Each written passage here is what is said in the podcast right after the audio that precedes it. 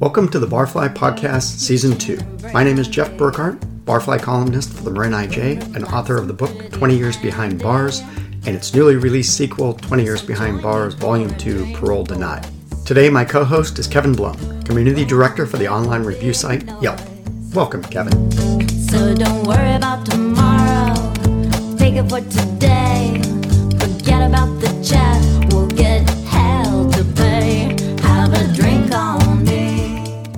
So we're back with Tristan Merman of uh, Batiste Rum to talk about cocktails and, and the new uh, uh, era of mixology, or as I often like to think, the end of the era of mixology, because I think things are changing a little bit. In what I way? Think, well, I think uh, that that throwing things together for the sake of throwing things together is changing, where we're actually trying to make things good again. We're Mm-hmm. stripping things back. It's not 25 ingredients now. Mm-hmm. It's starting to swing the other way where it's three or four ingredients and mm-hmm. concentrate well on those ingredients.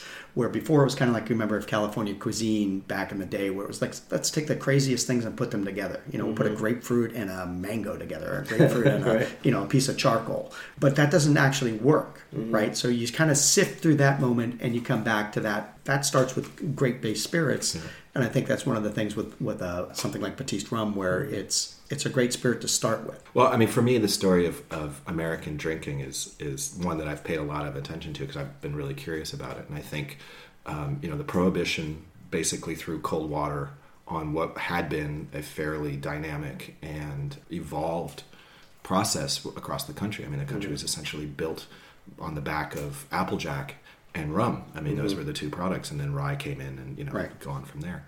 So I think what happened in you know mid 2000s 2006 7 8 everyone all of a sudden discovered that there was cocktails Right. and, then, mm-hmm. and then what did that mean and there was this huge rush towards discovering pre-prohibition cocktails classic prohibition cocktails. era Sure, cocktails yeah. what was it like to have all these different and then mm-hmm. all of a sudden you you know there's 101 different variations on a gin drink and Right.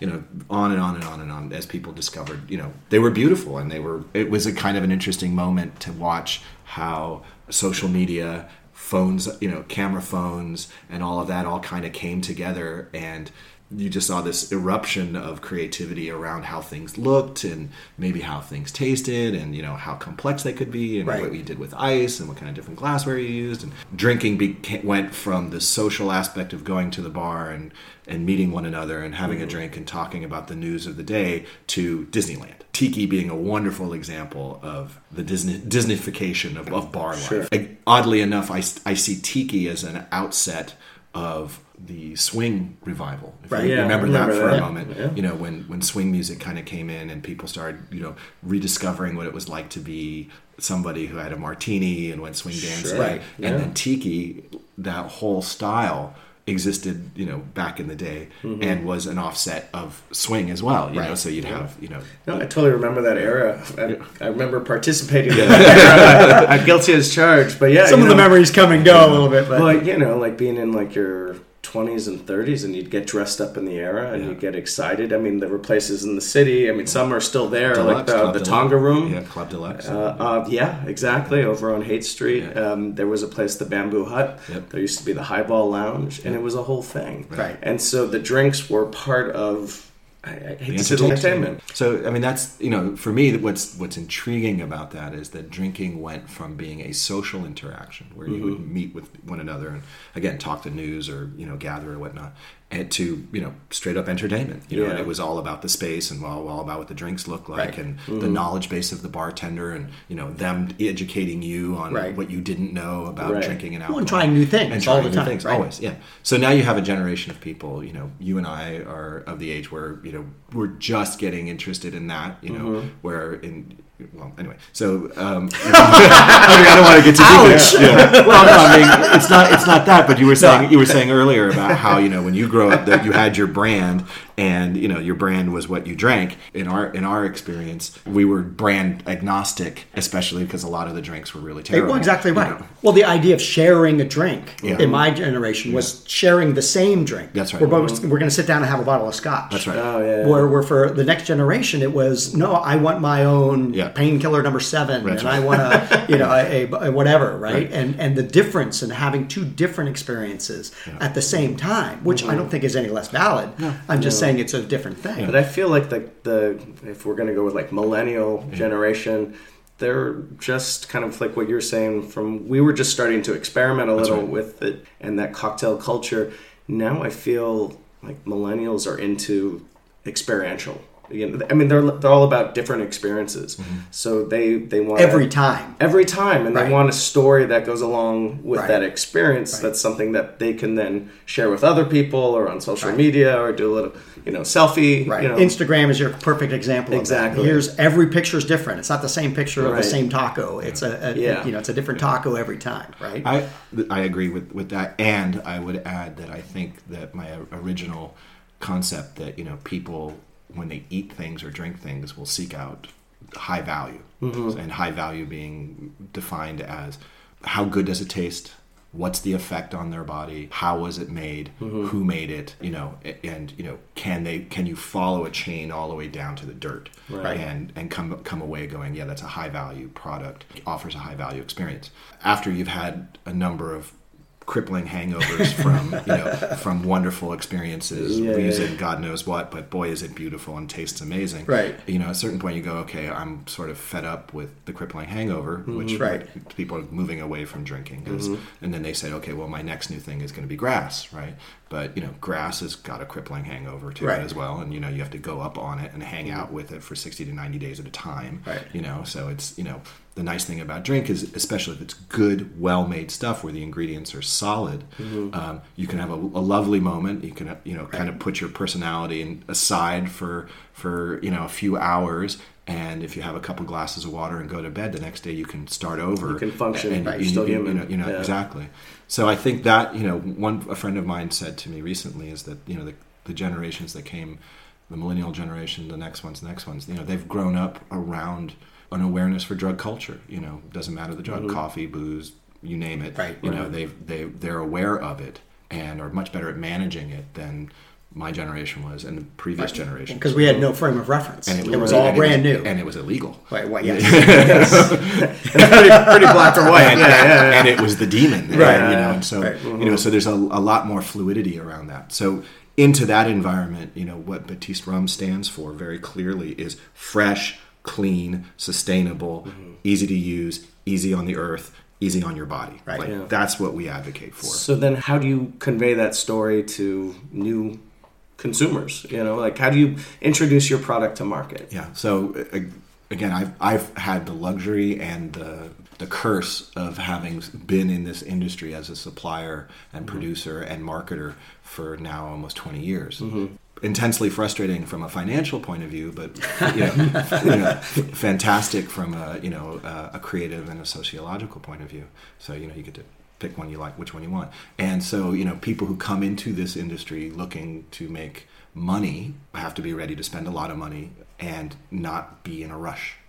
And uh, that's an anathema in you know in a in a, mar- in a modern American financial world. Right. I think it's changing now. I Right. think I think the you know insto lottery winner of, of the tech world is finished for the most part because it's you know all the air has been sucked out of the room on that and i do think people are getting to where they invest in what they eat and they drink and they stand for Yeah. Right. so you have to catch them where they are right you know we, there was this dream for a moment that if you did all this social media work and you did all these different types of advertising that you know that that would you know draw a crowd um, in previous generations it did because it was brand new i mean Right. brand new Sure. advertising It's is like oh my god this is Yeah. amazing i found i saw it on tv i saw it at the store Right. no one has ever done that before Right. Right. and you know same Oh my thing with God, you got a blog. you know What's a blog? blog, you know, know. then it was social media like oh i saw it on facebook i saw it on instagram right, right. amazing and then oh i can push a button and something happens Sure. you know so i am for most of my life have been exhausted with advertising like Mm-hmm. it's just like you know if it's advertised don't buy it because it's not good enough to stand on its own that sounds great but it's not necessarily true So so yeah, because I'm curious. There's certain brands like Grey Goose and uh, the high-end top shelf uh, spirits. I think people they order it because They saw it advertised. They saw it advertised, so they think it must be the best. and it's a and it becomes an entry level product Right. right right you know so your so your most popular you know most obvious products are entry level products and, and if you know and if someone is comfortable with that they stick with it and if Sure. someone says there's got to be something better then they go after that you know and they kind of move on hershey's was an entry level chocolate. Yeah. you know starbucks is an entry level entry level Right. high high value coffee Then you learn. Then you and there, learn and- wait a and minute. then- there are much much better alternatives Yeah, to right. this. Right? But isn't the best form of marketing getting your brand, your In product in the hands in the of hands You know, because that's the way to convert them. You know, Right. you could talk about it all you want Yeah. via advertising, but And there's a lot of gate, gatekeepers in the way of you getting in front of other people. Our purpose and what we promise to retailers uh, is that what we're offering is something, you know, on the on premise side in the bars and the restaurants, if they don't add a lot of weird stuff to it, uh, someone can order four or five of them and feel really good. You know, where where it's different than if you're drinking something that's got a lot of funny ingredients in it. You can drink two, maybe three, and you start getting, you know, you start getting sideways pretty Yeah. quickly. With our product, you don't get sideways. You get, you know, you get elevated, and you know, again, depending on what you put in it. Um, uh, for the off-premise, you know, the demand for ecologically sound products that are clean, sustainable, eco-positive, there's a demand for it, and for a lot of stores, they've got to they've got to have something to fill the category. Right. And in Foods or something yeah, like that And, in, to mind, and in spirits, it's super rare, right? Right. You know, people Right. are talking about organic, um, and so that's kind of you know, okay, organic. You know, well, what does that mean? Well, Right. you know, who knows? You know, Right. for the most part. Well, and in some You know, cases, like with organic wine, organic wine's not necessarily very good. Yeah. Organic production Right. up to the point of making organic wine is Yeah. good. And you're starting to see people talk about biodynamic and you know natural wines that have no preservatives, have no you know have no changes to them. You know, Right. primarily because of the histamine reaction to what they put in it. Right. You know, so to your you know to get to you know how do you get someone excited about a new spirit Yeah. you know for cocktail making is how have you done it? um, a lot of in-person tasting, and Really? you know, and you, you you know, your army can march as only as far as how much money you have and how how you, long you can keep yeah. them in the field. So you know, our pro- our progress is 100% reliant on our people who demonstrate the product in public, Mm-hmm. and you know how how many of them can we get out there? How many can we train? How many? How often can we do it? Right. And you know, we started out with grand visions, and we've come back and we've concentrated. You know, so now we're right now our our true marketing focus is to have a good footprint in Marin County. Mm-hmm. You know, I mean, we're sold throughout the state, and we have you know different people doing it different places. Sure. But you know, I'm from Marin. We're based in Marin. Yeah. You know, how do we how do we start in a place it's your home where, base, where yeah. yeah, where everybody here knows this product and can appreciate it, and they understand the the value of a fresh fruit Mm-hmm. juice cocktail that you know they can have two or three of, feel really good, go to bed, wake up the next morning, and go shit that didn't hurt, you know, um, you know, and in rum that's like you know never happens, Right. You know? Right, right. So- Yeah. So well, it's interesting, you know. I, again, back to the idea that, that that people, you know, are more open-minded to the entirety of the process as That's right. opposed to just what the, the end result is. Also, kind of my, my, I was being a little facetious with the end of mixology, but my point being is that quality will will, will rise Trump up every It- time. Uh, initially, when anything starts, there's a, a big wave of all kinds of weird stuff, Mm-hmm. and then that falls away and the quality rises. That's almost inevitable. So. Yeah. And the cycles for it are hard to understand. You know, like and because and in my opinion, spirits are volatile. Nothing that you drink can be set fire to except spirits. You know, and especially if you get fifty percent or more, they are immediately Right. volatile. So this is the only thing that we consume that actually catches fire.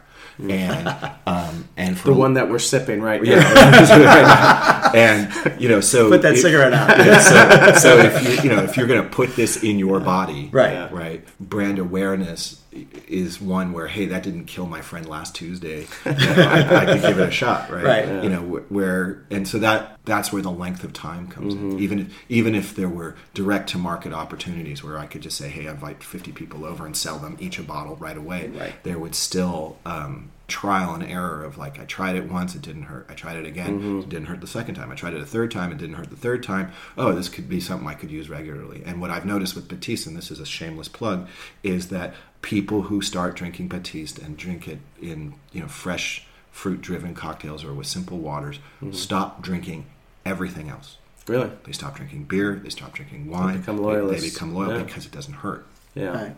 Quick question for you. Yeah. What's your favorite rum cocktail? Uh, I like grapefruit juice, so I drink I drink uh, rum and grapefruit juice, fresh grapefruit juice. Really? Yeah, and uh, And nothing else? nothing else.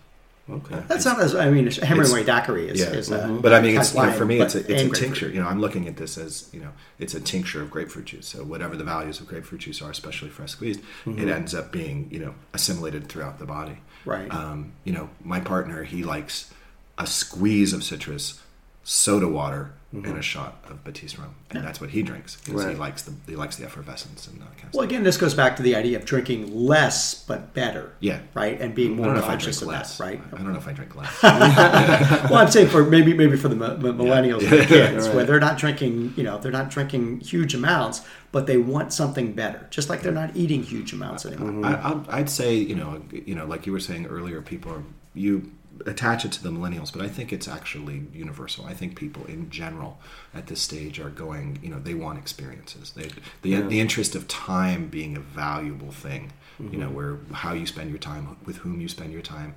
You know what what do- you spend what the quality doing. of the time Right. doing. I think that is becoming a universal. Um, Mm-hmm.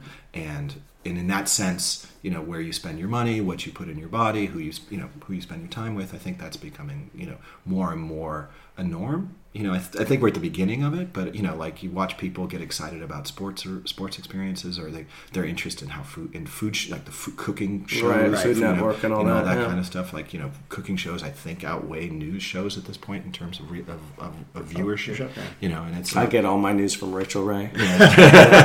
so you know so I went from Rachel Maddow to Rachel May. Uh, so it just it just kind of it just I think people's sense of time and sense of investment in what they do for themselves has changed a lot in, in mm-hmm. my own lifetime. You know, where I, I I can distinctly tell you that when I was in my early twenties, it was all about how much money you can make, and it seemed to be a universal. You know, the man with the most toys wins. Right. You know, it just seemed like that the message was acquisition of whatever it was. And in the last 10 years, I don't think I hear that message as much, even though, you know, I'm next door to like Fountain of Tech Wealth. There's almost even a, a slight deplore of that. Like, good for you, you made so much mm-hmm. money, but, Right. you know, at what expense and what environmental position and, mm-hmm. you know, you know, what's that experience like? And I don't know if it's, I mean, that's a sense, right? I, don't, I wouldn't, I wouldn't sit down one day and say, this is exactly what's happening.